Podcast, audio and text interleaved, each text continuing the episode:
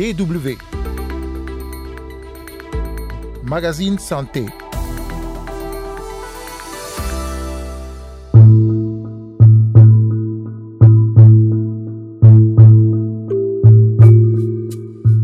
Dépression, schizophrénie, bipolarité, autant de troubles mentaux qui se caractérisent par des perturbations de la pensée, des émotions, du comportement. D'abord, il y a des facteurs euh, sociaux, il y a la pauvreté, il y a les facteurs environnementaux, il y a les facteurs professionnels. Il faut voir aussi dans la petite enfance les conflits armés. Donc il y a beaucoup de facteurs qui peuvent pousser une personne à faire une maladie ou une pathologie psychiatrique. Des troubles difficiles à traiter en fonction de leur degré d'évolution. Carole Assillon, micro, vous écoutez le magazine Santé. Bonjour à toutes et à tous.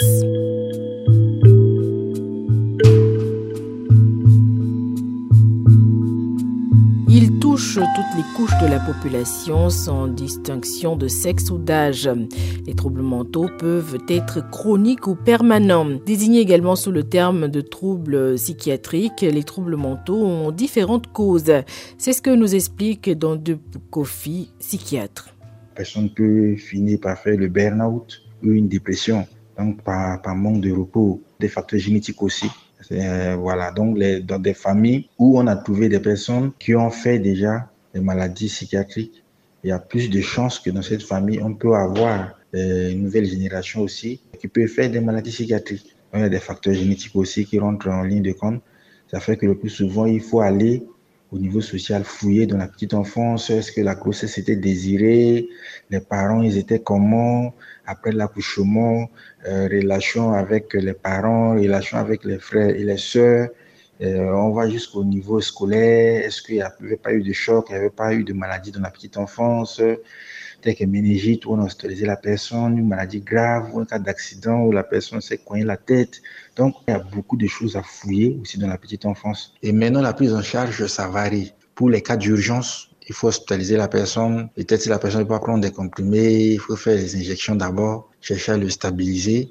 Et maintenant, on peut tout ramener par voie orale par la suite. Et il faut noter qu'il n'y a pas seulement que des médicaments. Hein. Il y a beaucoup d'aspects de traitement en, psychiatrie.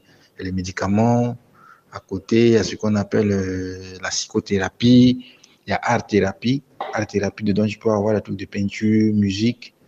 Euh, ces choses-là peuvent euh, soulager les gens après. Le plus souvent, quand c'est pour faire la psychothérapie, art-thérapie, là, c'est après stabilisation on a donné les médicaments, on s'est rendu compte que vraiment la personne a retrouvé ses facultés, capable d'échanger, voilà. Et là maintenant, elle est de psychothérapie là. Vous l'aurez compris, la prise en charge est importante quand on parle de maladie mentale. Soigner les personnes qui souffrent de ces troubles et les aider dans la mesure du possible à retrouver une vie normale.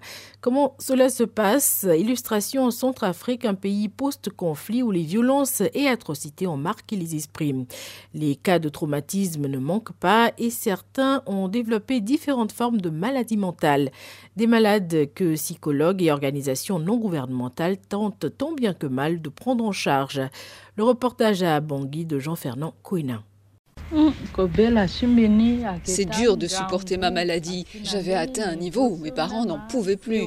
Je parcourais des kilomètres à pied. Bangui Yaloké à pied avec mes enfants, notamment celui-là qui était encore tout petit. Je marchais nuit et jour sans dormir. Je criais, je me comportais mal. J'urinais sur moi et je faisais tout en monologuant.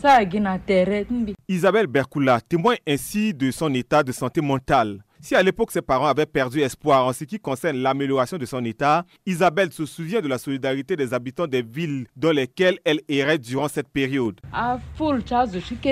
Les villageois me suivaient. Lorsque j'allais dans la brousse, ils repartaient. Je restais seule, j'irais dans la brousse seule avec mes enfants. Depuis, l'état d'Isabelle s'est amélioré. Elle a pu bénéficier d'une prise en charge. Ici au centre psychiatrique de Bangui, les médecins prennent en charge des patients souffrant de différentes formes de problèmes mentaux. Ils administrent par exemple des médicaments, des médicaments utilisés pour traiter des états psychotiques chroniques. Seulement, chaque malade réagit différemment à ces traitements. Abdul Karim et Bangamoko assistent son frère atteint de démence.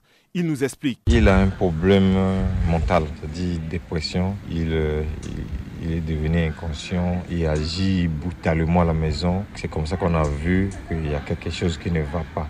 Il a son comportement d'auparavant a changé. On l'a pris, on a couru à l'hôpital vers les spécialistes et puis ils ont essayé d'intervenir. Abdul Karim est confiant car les premiers traitements ont permis de stabiliser son frère. Après l'intervention, maintenant la personne devient inconscient total et plongée dans le plein sommeil. Et là, on l'emmène, on nous affecte dans une salle de soins. on les suit, on est toujours à côté d'eux pour voir l'évolution, en compte à tout moment aux médecins ou des malades. Une phase pénible qui nécessite selon lui un changement de comportement et de modération vis-à-vis du patient. C'est vraiment difficile. En tout cas, euh, la personne, des fois, selon son organisme, des fois, on peut l'injecter avec les médicaments, mais quelque temps, il réagit brusquement. Il quitte, il s'énerve, il fuit. Donc là, il faut le poursuivre, il faut chercher à l'amener, c'est-à-dire à le dorloter parce qu'il n'aime pas de bruit, il n'aime pas la colère. Quand vous fâchez contre lui, et directement, ça devient encore plus pire, la maladie augmente. Isabelle Berkoula, qui a vécu des moments douloureux, raconte ses premières réactions. On m'a emmené en psychiatrie. J'ai été gardée pour le suivi. On me faisait constamment des injections pour me plonger dans un profond sommeil. Une fois la dose du médicament baissée, ma première réaction était de fuir. J'avais de la force, je voulais courir. Je n'aimais pas l'hôpital. Je croyais qu'on voulait me tuer. J'avais juste envie de fuir. Flora Samba est la promotrice de l'ONG Obuni une structure spécialisée dans l'écoute et l'accompagnement psychosocial. Pour elle, L'objectif est d'accompagner les personnes affectées à se rétablir et à se réaliser. Flora Samba. La santé mentale concrètement qui rentre dans le domaine de la santé, c'est un état de bien-être qui va permettre à chacun de se réaliser, de faire face aux difficultés normales de la vie quotidienne, et de travailler de façon adéquate et productive et d'être surtout euh, en mesure d'apporter une contribution à la communauté. Donc c'est un état de bien-être. Voilà. C'est un ensemble. Mhm. Voilà, qui nous permet d'aller, d'être bien et bah, de transmettre ce bien-être à l'extérieur. Dans ce centre, les psychologues font de la psychothérapie et accompagnent les malades à travers les conseils, la méditation, les activités sportives en aidant ces derniers à être moins dépendants de leur traitement. Le plateau technique à la psychiatrie est encore modeste et loin d'être à la hauteur des enjeux. Au-delà de ça, le traitement n'est pas à la portée de tous. Isabelle, qui fait un suivi trimestriel, plaide pour une subvention de l'État en vue de leur faciliter l'accès. Bon,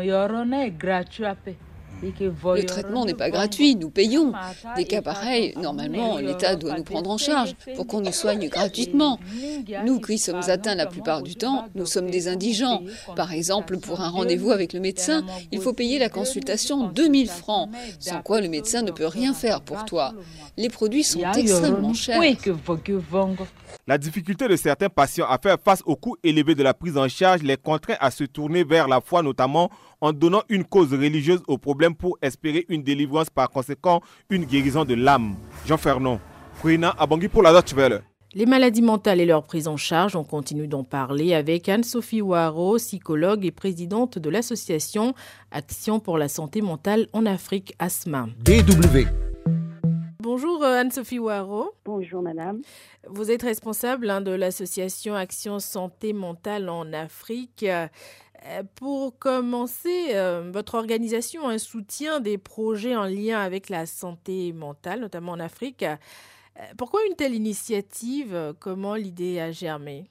Eh bien, parce que j'ai eu l'occasion de rencontrer des collègues, en particulier au Bénin, des collègues psychiatres et psychologues pendant plusieurs années et que dans des rencontres cliniques où nous échangions nos expériences, nos connaissances, notre savoir. Et je trouvais que ça a apporté beaucoup euh, à ma propre pratique d'aller me confronter à, une pratique autre. Quand nous avons dû, à cause de la Covid, euh, interrompre ces échanges, j'ai décidé avec quelques amis de créer cette association euh, pour pouvoir entretenir et soutenir des associations que je connaissais au Bénin, mais aussi au Burundi et au Sénégal. Quand, quand, on parle de santé mentale sur un continent comme l'Afrique, euh, quels sont les, les troubles qu'on retrouve le plus souvent? Qu'est-ce qui a le, vous a le plus frappé lors de ces rencontres avec d'autres collègues sur cette thématique de la santé mentale? On y trouve de la schizophrénie, on y trouve de la paranoïa, Euh, on y trouve des handicaps mentaux, on y trouve de l'autisme, des psychoses infantiles, comme euh, en Occident. Ce qui est probablement différent, c'est la lecture qui en est faite. Le diagnostic, la prise en charge euh, sont en grande majorité assurés par des ONG locales et internationales.